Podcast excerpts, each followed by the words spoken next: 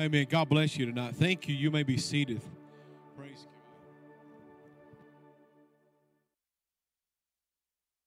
You take your Bibles with me, if you will, and let's go over to Genesis, Genesis, the 28th chapter. As you're turning there, uh, just a reminder this will be our last Wednesday night at 6 o'clock, okay? Last Wednesday night at 6. We're going to go back to our 7 o'clock. Uh, that will start back next week. Now, I'm a little envious because I'm going to be over with the youth, and my favorite preacher is going to be preaching in here on Wednesday night. And I don't say that, I say that in her presence, outside of her presence. But I want you to encourage you. We're going to come straight in. She's going to go straight to the teaching. She's already shared several things that she's going to be uh, talking about. You don't want to miss it. You need to come in uh, and with your pen in hand and your paper ready because she's going to give you for a solid hour revelation, and I'm, I'm going to look forward to listening back to it. So, and let me encourage you be out here on, on Wednesday night, 7 o'clock. Come in, get ready. Amen? Also, Living Free will be after service tonight at 7 o'clock. Back in, the, if you haven't signed up, you can go ahead and go tonight. Uh, Trevor's back there getting everything set up. Thought I had the DVD player working, it wasn't working. So, but anyway, it's going to be a great night. Now, next week at 7 o'clock, while Andrew is teaching in here, uh, Living Free will be going on back there we haven't uh, given up or do we want to back away from our intercessory prayer patricia is going to be leading each and every wednesday night from 6.15 to 6.45 right here before service she's going to be leading intercessory prayer how many know that we can only go as high as we're willing to go deep I love what E.M. Bounds said. You, if you want to do much for God, you got to be much with God. And so let me encourage you, folks, we need a firm foundation in the, in the world we're living today. I want you to look in the, in the Word of God. Let's go to Genesis 28 tonight as we continue, and this will be the last of this three part series on the Eden Project. Father, I just want to thank you, Lord God, for mercy and grace. Holy Spirit, I welcome you. Right now, just welcome him with me. Holy Spirit, we welcome you into this room, Lord God, into the, Lord, let the light of, the, of your glory, Lord God, begin to illuminate any areas of darkness that is within us. Lord, let us begin to understand who you are, Lord God, in even a deeper, Lord God, more magnificent way. Father, I pray, Father, that you would lead and guide and take over the remainder of the service in Jesus' name. Everybody said, Amen. Genesis 28. I'm going to begin reading here in verse 10. And we're going to, we're going to continue with this theme that we've talked about as we've looked at dwellings, doors, and arks.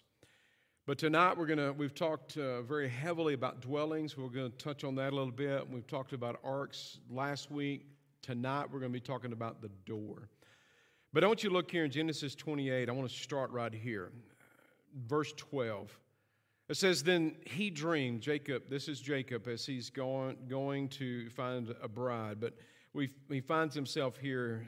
Uh, he said, He dreamed, then he dreamed, and behold, a ladder was set up on earth, and its top reached to heaven. There, the angels of God were ascending and descending on it.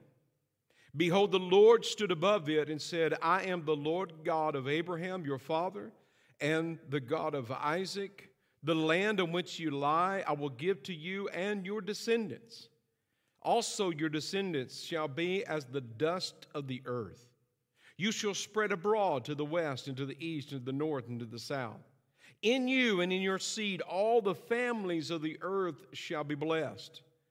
Behold, I am with you and will, and will keep you wherever you go, and will bring you back to this land for I will not leave you until I have done what I have spoken to you. Then Jacob awoke from his sleep and said, Surely the Lord is in this place, and I did not know it. And he was afraid and said, How awesome is this place! This is none other than the house of God. This is the gate of heaven. Amen? Would you agree with me that the revelation that Jacob received that day is he received the revelation of the door of heaven, the entry point, how heaven would come to earth. Now, as we look here, we see a ladder ascending uh, uh, all the way into heaven. And he came, and the angels are ascending and descending upon that ladder. And we know as we look forward to the conversation that Jesus had with Nathaniel as he's bringing a spiritual reality to this dream that, uh, or a physical reality to the dream that, that uh, uh, Jacob had that day. And he told Nathaniel, said, I saw you. I saw you under the fig tree. Preached a message about that. Beautiful beautiful analogies. you look at that. You understand that it wasn't just the, he saw him over there under a fig grove and he's sitting under a tree. It was figurative speech saying, I know where you're at. I saw you. And to be under a fig tree is to sit and ponder, think about things, muse and meditate. But the Lord said to Nathaniel, I saw, I saw you. And it was so impressed Nathaniel that he's like, Oh, oh my Lord God, you are the Christ. Wouldn't you love it if people were that so easily converted? Amen. You are the Christ because you, you saw me. But how many today would understand that Jesus does see us? Amen. And when we begin to understand how intimately he sees us, and that's what Nathaniel got you see, you see where I'm at. You know what I'm going through. I was over there, and I, his, his thoughts must have been, been, been deep on a subject that he was pondering, and the fact that the Lord saw where he was at. But the Lord makes this astounding declaration. He said, after he declared that he was the Christ, he said, Oh, you're going to see greater things. You're going to see the Son of Man ascending and descending upon that on a ladder. What was he declaring to Nathaniel? He was declaring to Nathaniel, I am the ladder that Jacob saw in his dream. I'm the ladder. I'm the connection between heaven and earth. I am the door of the sheepfold. I'm going to open this door. But see, we see here in Bethel, or Jacob awoke from his dream and he said, This is Bethel. This is none other than the house, the dwelling place of God. And then he makes the declaration this is the gate of heaven. This is the door of heaven. Now, folks, I've said it and I'll continue to say it because I want it to get beyond our head into our heart. I want it to infiltrate all the way down into the fiber of our being, that we understand that we have access to heaven. We have access to heaven. God opened the door through the sacrifice of Jesus Christ. The veil was torn in two, and we can uh, we have access to heaven. That is fantastic. We need to know that. That's good news. But what we also need to know is that now heaven has access to earth. And this is the point that if you don't get any other point, you are called to be the gate of heaven on earth in your generation, in your family, in your workplace, uh, to the nations. That's your call. It is a responsibility, it is a commission that God has rested upon His people. We are the gate of heaven through Jesus Christ. Your purpose and goal is not just to make heaven when you die. It's not just to get to heaven and to make it out of this world uh, into eternal world. No, we are here, church, uh, to expand and broaden the Eden horizon. We are here as the dwelling place of God on earth uh, and to open our hearts to, to, the, to the realization that we have purpose. God has a design for us. So as we look here, we saw in creation how that God created a dwelling place, and I won't spend a lot of time on this. We see that Eden was the garden home of God. Man messed up, and the door to the garden, the garden home was closed. Man continued in their sin until the point that God had to reset the earth, brought a flood now, when he brought the flood, he took uh, the seeds of Eden and put, a, put the seeds of, of Eden into the, into the ark, and he, he stayed there with humanity in a sense, uh, and he's now in the houseboat. Got the garden home to the houseboat. Gets out of there, and now we see that, that Noah's, Noah's charge was that of Adam and Eve from the beginning go, be fruitful, and multiply. Go expand the borders of Eden. And then we see that God made a covenant with, with Moses, and, and now he's, he's created a, a tabernacle. And I still can't come up with a better phrase for this, but a tabernacle didn't stay in one place, did it? It was mobile. It was God's mobile home. Come on now. It was uh, Eden-esque. It was had all the, the furnishings and the and the carvings and and and everything was woven into the tapestry to, to remind us of Eden because God had not given up on his dwelling place. And then the Lord pointed to a more permanent resident. And that would be Jerusalem and the Temple Mount, where he was letting us know that, look, there's a tabernacle right here, but there's going to be a more permanent place. And now we understand, according to Paul's teaching, know you not that your body is the temple of the Holy Spirit. So God takes up permanent residence in our heart. Amen. And we will be an eternal residence one day.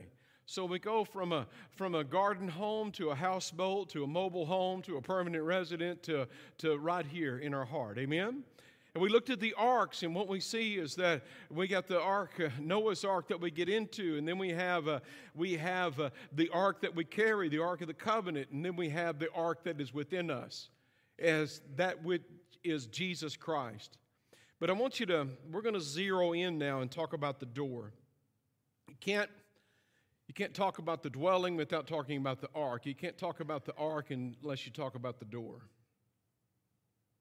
And so, what we're seeing is we have come to the understanding of the true mercy seat.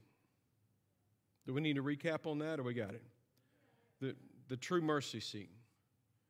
The angels guarded the Garden of Eden.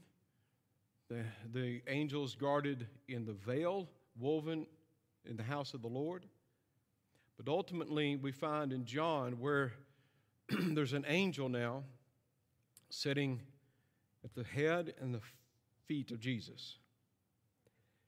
And there was a stone there.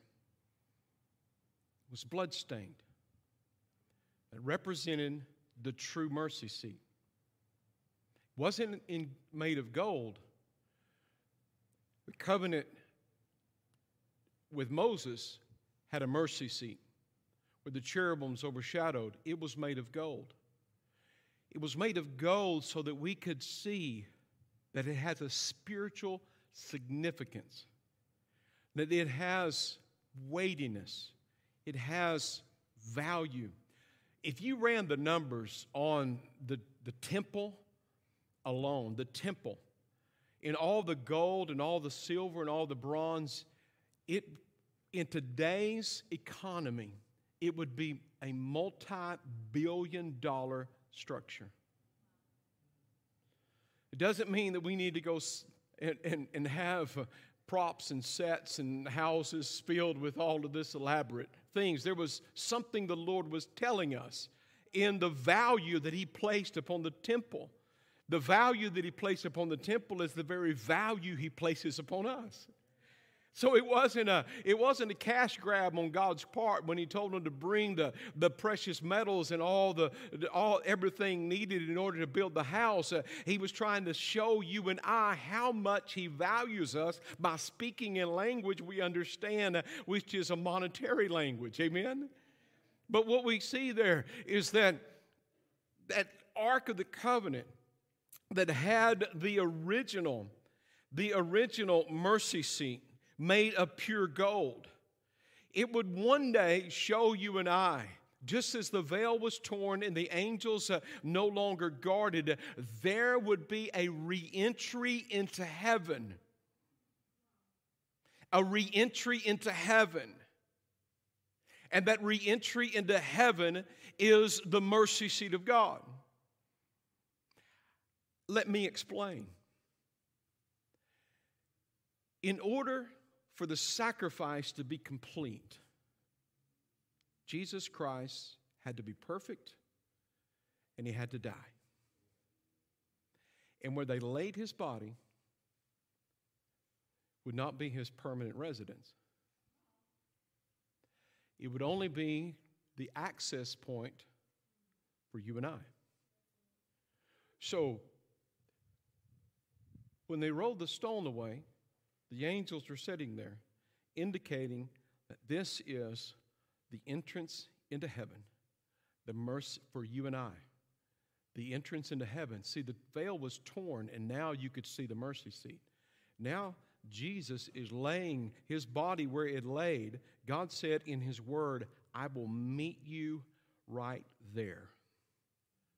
So when we come to the mercy seat, the grave, the death of, the death of self, the door to heaven, we step upon the streets of gold, in a sense. Are you with me? In other words, we now can enter in to heaven, and the way we get there is the grave, the mercy seat. I got your wheels turning. Let's keep going. Let me just let me let me write these scriptures down. Romans 8:11. But if the spirit of him who raised Jesus from the dead dwells in you, he who raised Christ from the dead will also give life to your mortal bodies through his spirit who dwells in you. Do you believe with me that when Jesus died, we died with him? Do you also believe that when he rose, we rose with him? So now the resurrection spirit lives where?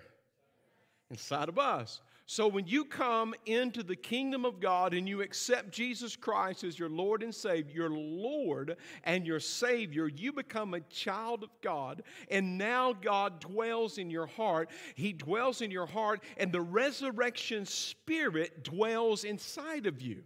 Amen?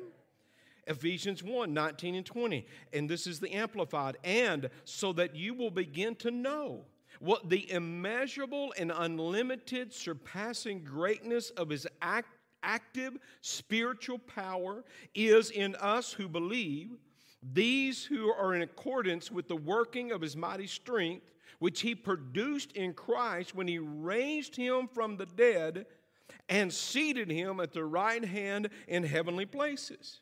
So we have here the very understanding that when God, the same mighty, immeasurable, unlimited power that raised Jesus from the dead, is the very spirit that lives on the inside of us. Amen? When he came to the earth, he, he already housed the resurrection spirit. How do we know? Martha, your brother is going to live. no, no, Lord, he's been dead for four days and he stinks. I know this to be true. Anything that lays around and dies uh, and starts stinking, or if it starts stinking, it's dead. Amen?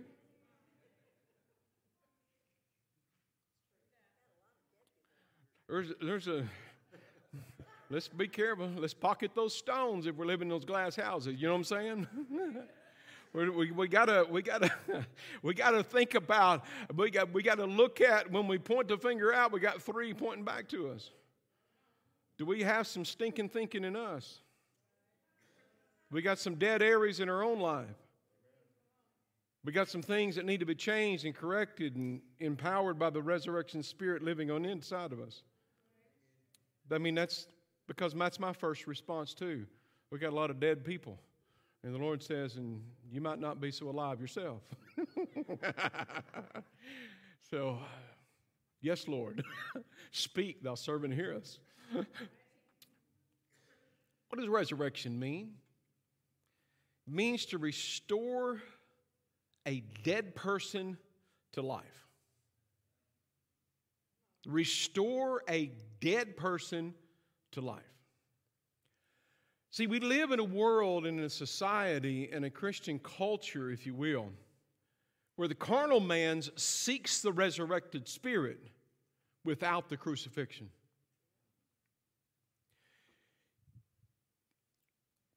Life was destroyed by disobedient death. Now, obedient death resurrects life. We cannot have a resurrection nor a resurrection spirit without a crucifixion. See, we don't take God and just add Him to our life. We don't just, He doesn't just fluff up and make us better versions of ourselves. And I concerned in the body of Christ today that there will come a great falling away. And that falling away is a misguided understanding of the true gospel message. Because the only way to receive the resurrected spirit is there must be a crucifixion that takes place in our own heart, in our own life because God has given us the power to become children of God. And the only way to become a child of God is you must be born again. And you don't need to be born again if you're alive. You got to die so you can be born again. Amen? And, folks, I want to say to you the, the cross is not something that we should push away, it's something we should embrace. It is an invitation to life, it is an invitation to become the, the host of heaven. It is a place where we should be longing for and looking for because we don't need to vindicate, validate, or elevate the old man anymore. We need to crucify once and for all all so that the resurrection Spirit of God may rise up on the inside of us, uh, that we may walk as children of the living God. Amen. See, we kind of bought into a gospel belief that God wants to make us better. No, my friend, He doesn't want to make you better. He wants to kill you so He can resurrect you. Hmm? He wants you to change your identity and the identifiers uh, that you are not who you were. You're a brand new creature in Christ.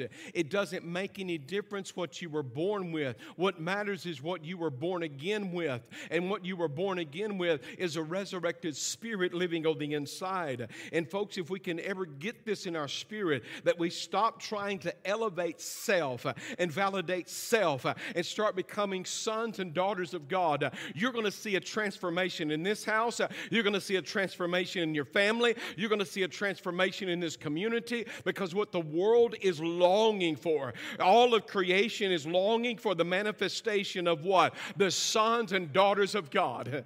Because there will be no transformation, church, uh, if there is no manifestation. We must manifest the very person of God uh, through the resurrected Spirit of God.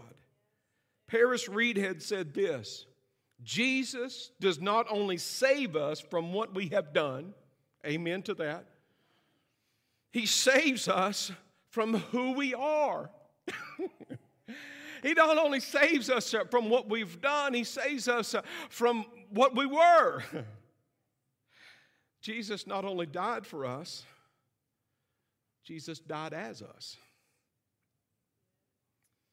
He came to deliver us from the tyranny of ourselves.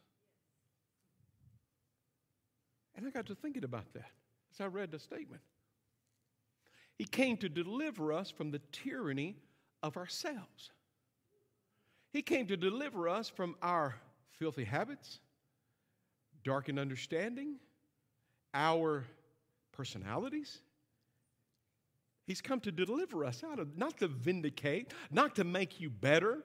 He's come to annihilate that so he can resurrect uh, who he is inside of you.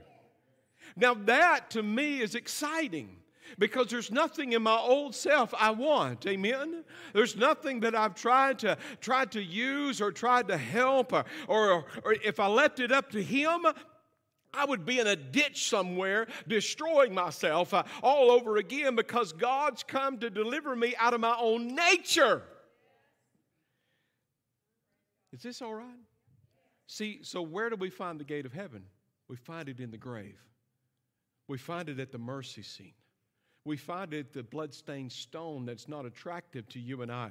But let me tell you, you look at that and understand that it, it points back to a golden seat, where a golden seat is where God abides. And now you step into the spiritual reality is that you're not who you were. Amen? And folks, if we will get off the fast track in the train of, of the gerbil wheel of trying to find ourselves and just lose ourselves and just quit trying to find our peace and start walking in our peace, if we start stop trying to find life uh, and just start letting life uh, be, begun, begin to illuminate in us and through us.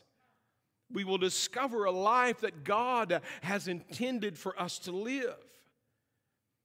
See, yet to all who receive him, he gave the power to become the sons of God. That includes daughters. To those who believe in his name. See, at the reception of Jesus, when we receive him as our Lord, as our Lord, he empowers us to become children of God. There is an empowering. There's a what you couldn't do before until you surrendered to yourself. And when, when you surrendered to God and said, Lord, I just I want you to be my Lord. Seeing sons are not concerned with their business. See, sons of God, daughters of God, they're not concerned as much with their business. God bless me. God make my name great. No, sons and daughters of God, they get inside. There is something compulsing. There, it just, your heart starts to beat to a new rhythm, a new drum beat. It's all of a sudden, you're not so much concerned about yourself. Uh, you're now, there is something inside of you that begins to cry, Abba, Father, Abba, Father, Lord, what is your business? Uh, and when you get to the place of maturity in God, the weos of God, you get out of the adolescence, you get out of the, you, you, you go from crawling to walking to running to now all of a sudden you realize uh, that you don't have to clean you don't have to clean your room you get to clean your room amen in other words, uh, you reach the level of maturity when you no longer have to be told what to do. that now all of a sudden your desire is to please the Father and you're about His business. Uh, and His business is more important than your business. Uh, His business will take you to the places uh, where you will reconcile with the Lord and you will reconcile with others and you will not allow relationships to continue to fester, fester and grow and become diseased. I got. it was coming faster than I could get it out. You know how a bull begins to fester and it begins to, you, you're not interested in carrying that thing around anymore. You understand that this relationship is toxic, it's devouring me. And it's not that, it's not that that person's right and I'm wrong and I'm wrong and they're right. You're just like all of a sudden, my God, Lord, what do you say is right about this? And now, Lord God, I'll do it your way. If it means I need to choke on some crow, I'm going to choke on some crow. Lord, if I got to humble myself, I'm going to humble myself because, Lord God, that soul of that individual is more important than my rights. What do we call that? We call it maturity in the body of Christ. We call that the Father's business. We call that being interested in being a child of God. To understand the dynamics of what I'm telling you, I am not endorsing abuse in any way. And if your life is in danger, you get to a place of safety. You don't continue in that abuse. That's not of God. That's not, if you're in a place of abuse, the Lord does not intend for you to stay in that place of abuse. That's thus says me, okay? I don't see anywhere in the Word of God that there's justification for abusing anybody. I don't. So get to a place of safety. But see, even once you get to the place of safety, you still have to deal with those emotions that drove you to that place. And you don't want to give the devil another day, another moment, another minute of your time. See, because uh, I'll get into my Sunday. You'll just have to come back Sunday to hear the rest of that. See, God delivers us from the tyranny of ourself. See, it's not just Pharaoh. We understand Pharaoh represents Satan. He was, he was a, a, a Satan type in the Word of God. And, but when they got into the wilderness, Pharaoh and his army and his strength was broken. But yet they went, ran right straight back at the moment that, that they thought God took too long to answer them. They ran by, back to their idolatrous worship. They ran right back to the place that, that God delivered them out of because they were unwilling to wait on what God had in store for them as Moses was up receiving on the mount uh, all the instructions of God. And we have unfortunately live in a society and technology is great. But man, if fast food is not given to us uh, real fast, uh, then we are most impatient. Amen. Listen, it should have been five minutes, not six. I need that burger now. And we live in that kind of mentality. We don't have push button anymore. It's voice command. We don't have voice command anymore. We have intuitive technology. It knows what we're going to search before we even search it. It annoys me. So, as we look here to the Word of God, we understand convenience is great, but man, it's not everything. So, I want to say to you tonight cannot. Mm,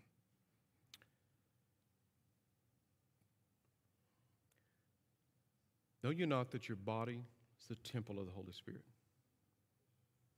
If we are the temple of the Holy Spirit, we are the house of God. We are God's Eden on earth. We're his dwelling place. And if we are the house of God, folks, we're not meant to be, we're meant to be a house, not a hostel. what a hostel is?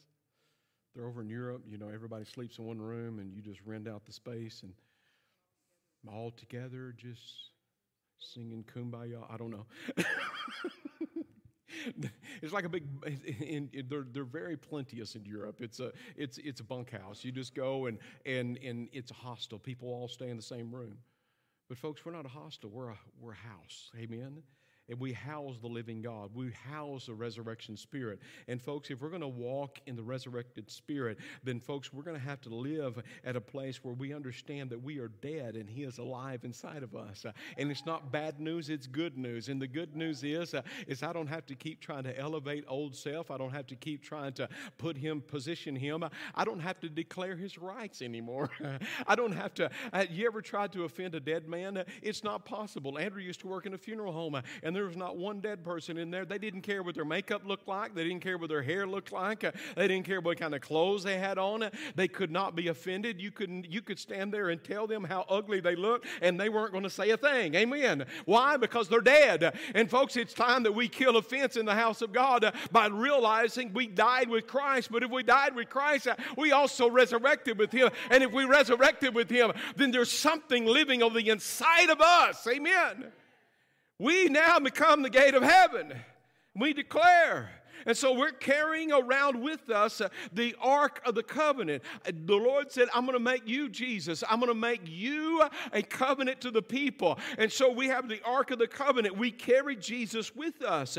Time will not permit, uh, but I will say to you, go and study, and you will discover in Joshua 3, as we've talked about in here, whenever they carried the Ark, they went to the Jordan. And the Bible declares to us when the priest carrying the Ark stepped foot in the, in the Jordan, the lowest river in the world, the Bible says that the Jordan opened up all the way to this little old city called Adam, Adam, 20 miles away. It opened all the way up. Why did it open 20 mile stretch? Maybe because the children of Israel all stepped over at one time. They didn't file in a single file. Lord, would you open this up? Sure. There we go. Little, everybody single file, queue up, line up. We're going to get through this thing. No, God opened it all the way up so we could all step over. Amen? Into what? Out of the wilderness into promise. How is that possible? The Jordan overflowed its banks all the time of harvest. That was the time that they were stepping in. Now, the Jordan opened up uh, because of the Ark of the Covenant. The Ark opened the river Jordan. Three of the Gospels tell us when John baptized Jesus in the Jordan, the same river. Historians and theologians believe at the same place that, the, that, that Israel crossed over. The physical Jordan didn't open.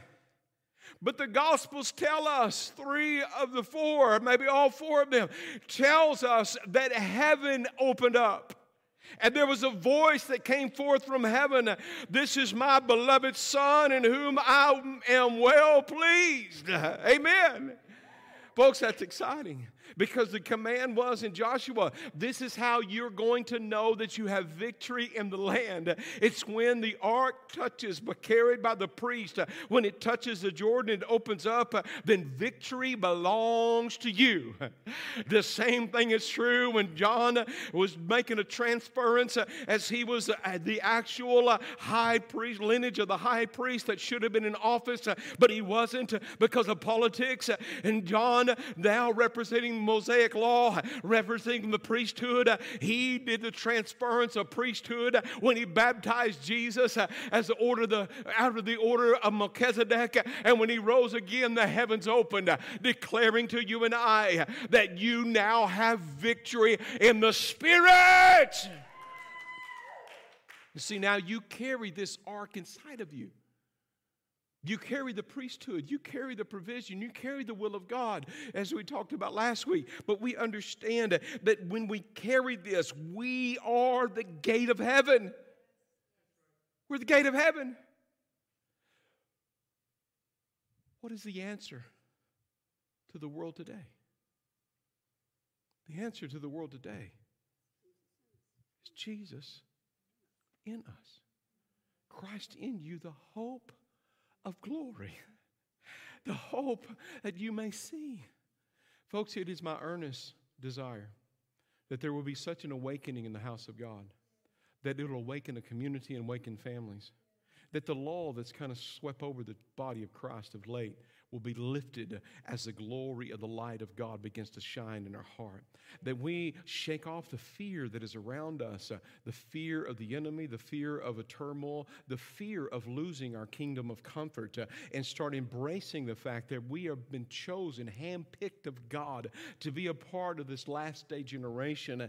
And folks, uh, if the Lord tarries in his return, and we still understand as we look around us, uh, there are souls that need to be brought into the kingdom kingdom of God. And it is not my desire as an under shepherd of God to see you waste one more day in the enemy's camp. And the way that we waste time in the enemy's camp uh, is when we spend all of our days, nights, and, and weekends uh, always concerned about our next place that we've got to be and the next comfort level we got to get to. And we're trying to squelch our emotions uh, and we're trying to stop and escape and every kind of escape imaginable. I believe it is time, church, that the church gets back to that hidden place of the Most High God uh, where we are so consumed with the Lord uh, that we live in a place of understanding uh, that we are the gates of heaven and we carry something on the inside of us, something greater than shame, something greater than pain, something greater than regret. And we're not validating ourselves anymore. Oh no, we don't care a flip about self anymore. We have given ourselves wholly over to the Father's business. And we're saying, Lord, let the searchlight, Lord God, search every crack and crevice of my heart. Lord God, I am afraid of myself. I don't want to be in your way. I want to humble myself and give some place to grace. Amen. Because our pride has stopped the moving of God's grace in our life. God resists the proud, those who think they can take care of it themselves. But see, when we humble ourselves, we have given place to grace because we realize we got to have God. I had a conversation with a person this week. It was a short conversation. But the conversation went something like this You need,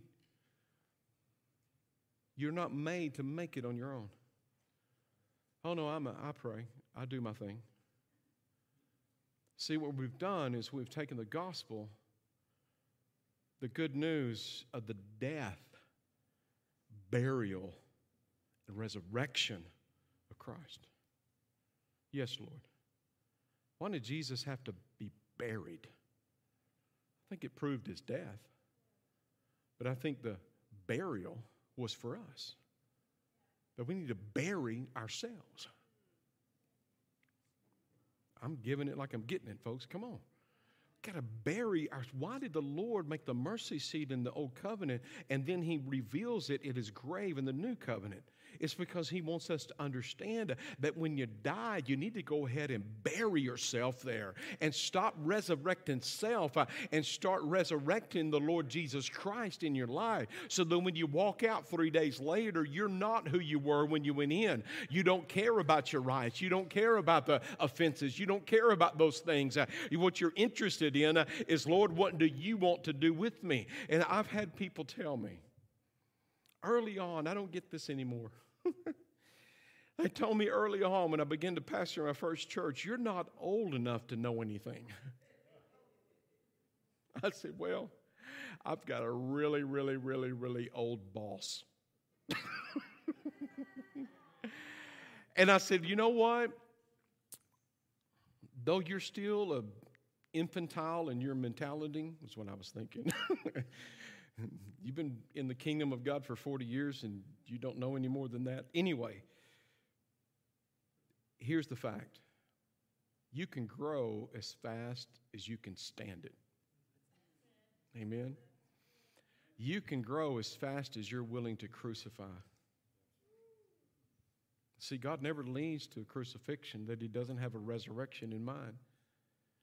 See, we can't we can't live in the fullness, church, if we're dragging all this dead weight of self around with us. Stop trying to vindicate and validate and keep him alive. Just go ahead and let him die. Amen? That might be your personality. Well, I got this personality and I just can't get rid of it. It's just the way, it's just the way I'm made. If I leaned on my personality, I'd be sitting in a, in a rocking chair uh, or, or, an lazy boy right now, flipping the channels because I wouldn't want to do anything else. Amen? I certainly wouldn't be preaching the gospel because that would be the last thing I would want to do is get up and be a public speaker. You can't defer to your personality. It'll have no weight in the end. And you will stand before God one of these days and He will say, What did you do with what I gave you? This is not a guilt trip, folks. This is a this is a, a, a, a, drawing you out to say, look, there's more in you than you even know. There is an ark. It's an ark of safety to those that are perishing. It is an ark of the covenant that you can bring people in. But most importantly, it will open up heaven everywhere you go. And you have and house inside of you the very covenant keeper himself.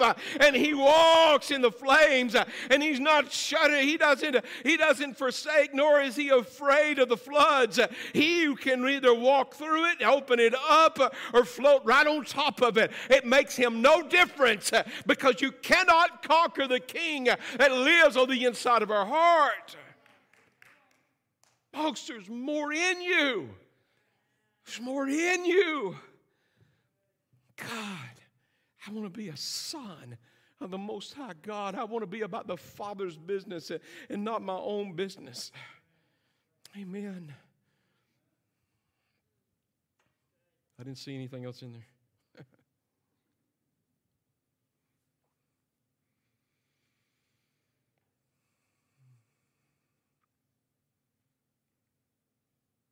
Fear has done its number on the church. Started three years ago. Ran a lot of people out.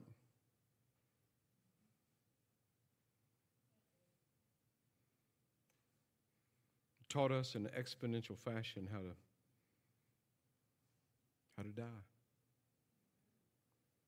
Now we've got this disruption in Israel. Fear that was already sitting next to us, around us, speaking to us, is sitting there and it's telling you your comfort is being disrupted. Your comfort's being disrupted. It may not be the money in the bank. I'm not telling you it's not real. It is. It's either the thing or it's an echo to the thing. Are you hearing me? This is a big deal. No question whatsoever. But, folks, I'm looking for the moment because I don't believe the body of Christ is going to limp in. I don't think the body of Christ is going to be offended out of the house of God. I don't believe that the body of Christ, as we used to say years and years ago, some milquetoast, spineless. Let me just pose this question to you Do you believe that God can prepare us for whatever we face? Even the spirit of Antichrist in the land that's already here today? When John wrote, Greater is he that is in me than he that is in the world, who was John speaking about? The Antichrist. You look at First John, it is a polemic, it is a rebuke, it is an offensive attack against the Antichrist mentioned more in the book of First John than any other book, the Antichrist. And the Lord Jesus told us the Spirit would be in the land. But how much more is the hour coming where the Antichrist is in the land and he's rearing his ugly head and the stage is being set? And folks, it's not a time to shrink back, it's a time to be emboldened by the power of the living God. This will be the greatest harvest season the church has ever seen. This will be the greatest time. Now, Paul tells us and declares to us that in the last days, perilous times will come.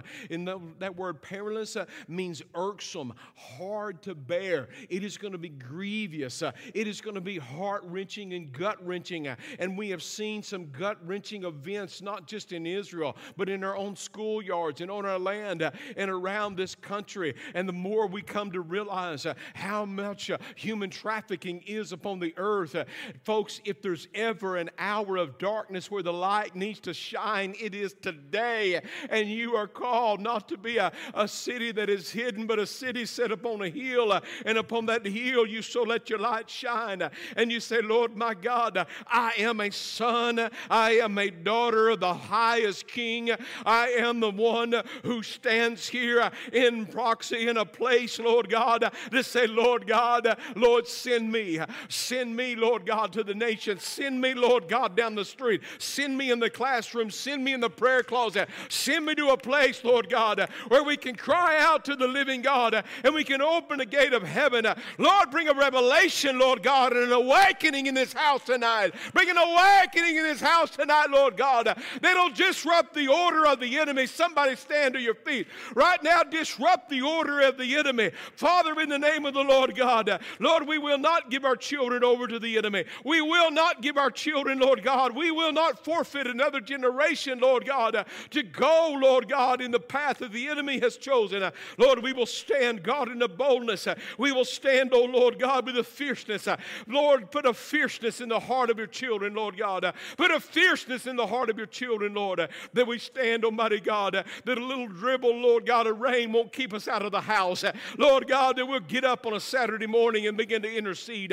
We'll We'll get up tomorrow morning and begin to look for somebody to witness to. Uh, Lord God, we won't be offended out of the house. Uh, Lord God, we won't take, Lord God, to heart the things, uh, Lord God, because we are dead. And Lord God, we don't give, Lord God, anything over to the enemy. God, don't make us better. I don't want to be better, Lord God. I want to be dead so that, Lord God, the resurrected spirit, Lord, may be alive on the inside of me like never before. In the name of the Lord Jesus Christ. Oh, merciful God, we worship you. We worship you. We worship you, Lord God. I'm not hearing you worship. Come on, we worship you, Lord. Hallelujah. Reburu sovranda resi kimbronto tare mesike remandene. Lerbo sonda rabasiti aremondonene. God, let there be an anointing, Lord that causes scales to fall from eyes. Lord God, there are those in this room, Lord God, they're going to lay hands on the sick, and my God, those sick are going to recover. There are those going to walk into their darkened homes, Lord God, and there's going to be a light so shining in them. Lord God, it's going to change the very nature and the atmosphere. Oh, merciful God, you are worthy. One quick story, and I'm going to let you go to the next thing. We were sitting around talking to Tim Teague the other day, one of my good friends who spoke at the Light for the Lost banquet. he said, what, two years ago, he took a group over. His Uncle Lonnie Harris and his Uncle Clevie Harris, and they all go to Africa. So they didn't ask permission from the chief in order to build this tabernacle they're supposed to build. And what had happened for several months, there was war between another tribe and the tribe that he stepped into, that they were supposed to build the tabernacle. In fact, uh, he was described as a foreigner that came to their village, and the man in the village didn't give him what he wanted, so he not only killed him, but he hacked him up. So every foreigner that came in was were being killed. They were killing people right and left. So here's Tim, and he's just going on assignment, pulls into this village, and the pastor that was supposed to liaison all this did not get permission from the chief. So they had to go see the chief. So they pull up. I know I'm taking a short story and making it long, but they pull up and they get out of the car, and the chief is sitting there, and there's all these young tribal warriors that are all standing. He, Tim said, This is not good at all. So he gets up and he walks and he's talking to the translator because you don't talk directly to the chief. And the chief said, told his translator, Get out of the way, I want to talk to him directly. So he talked to him directly and he said, Who are you? Well, Tim said, Well, I'm a chief, like you're a chief. I'm a chief of the Assembly God missionaries. I don't know. So he said, Do you know what's been going on in my village? He said, No. He said, We've been killing all the foreigners. He said, Spirits hover in these trees. We can see them. He said, But the minute you got out of the car, whatever spirits you have in you made all those other spirits run. They're gone.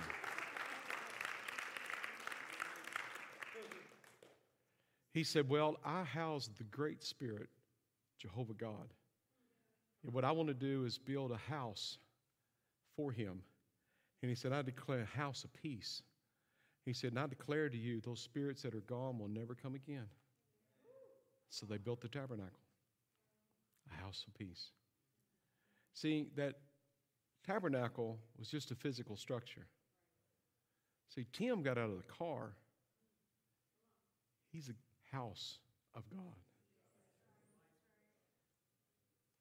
He said, We're just a bunch of idiots there, not even knowing what we're doing, but we're walking around and light is illuminating out of us. That same resurrection spirit that is in Tim is the same resurrection spirit that was in Paul, is the same resurrection spirit that was in Christ, is the same resurrected spirit that lives on the inside of you. Why would we be afraid of the dark? We have the everlasting light. Amen. Praise God. Andrew, come take the do the announcements and take the offering. Praise God. God bless you. Love you. Appreciate you. Next week, 7 o'clock. Be here. Be square, okay? Right. What does the world around you need? It would sound better. Let's do it this way. What does the world around you need? The world within you. Ah, say, see that? That's all Tim did. He didn't even know what he was doing. He just got out of the car. What did the world around him need? The world within him. See, if we don't know that, we don't show that. If we don't know that, we don't go in the power of that. That's so good. So, by way of announcements, Friend Day is Sunday. What does Friend Day mean? It means we'll be eating after service. We'll be eating hot dogs, but if you don't bring the sides, we'll only be eating hot dogs. So bring stuff to go with it. There's going to be games. We're going to have fun. You'll get a chance to get to meet people. It's just a great time to fellowship together. Tonight, as we close and take up our missions offering before the intercessory prayer time, we're going to pray tonight for Jane and um, what's his name? Gerald Dollar. Jane and Gerald Dollar, Dollar, they are missionaries among missionaries. They're both the children of missionaries, and now they serve in the field of Ukraine. Now, Jane is actually in Poland, and she is working with the refugees from Ukraine, because as we all know, Ukraine is in the midst of war. Gerald, however, as other missionaries have been cleared out, Gerald has not left Ukraine. Gerald, in his last newsletter, he said, as he takes um, the Ukrainian citizens, he gets them and drives them across the border to Poland to get them into safety. And he put in his last newsletter that as they're driving, bombs are going off over their head. So Gerald has not left Ukraine at all. So, how many of you know we need to be praying for Gerald Dollar tonight? Now, we bring a different missionary to you on Wednesday night because this church every single month supports 45 missionaries around the world. Every month. And without givings, it's impossible to support them. But just as much as they need financial support, and we know it needs that's the need is financial support as well. They have to have prayer support. So tonight as we take up our missions offering we're going to be focusing on gerald and jane dollar who are serving in ukraine this very day. Let's pray right now for their safety and that God will use them in the midst of this conflict to bring the kingdom of God. Father, we pray, Father, for Jane and Gerald Dollar. I ask, Lord God, that even now, as, as Gerald is, is moving people to Poland, Lord, I pray that your protection would be upon him, Lord, that you would guide him, that you would open doors, Lord God, and that you would cause, Father, the way to be stopped that's dangerous, Lord, that you would bring everything, Lord God, into the right alignment, Lord God, and keep him safe, God. We thank you for those whose heart is to serve you no matter what. Even in the midst of peril, Lord God, they continue to serve you. I pray, Father, that you would be with them, that God, you would give them fruit for their labor, Lord God. And we ask for this conflict in Ukraine, Lord God, to come to an end in the name of Jesus. We pray, Father, that you would bring Father, terms of reconciliation, that this people of Ukraine would stop needlessly suffering, Lord God, under the barrage of war. We pray, Father, that you would be with them, Lord God, and that you would help them. And all our missionaries, Lord God, we ask that you would give them, Lord God, comfort and you would give them safety tonight, Lord God. Strengthen their hearts for the work that they have to do. And Lord, we thank you for this night and the word that we've heard. In Jesus' name,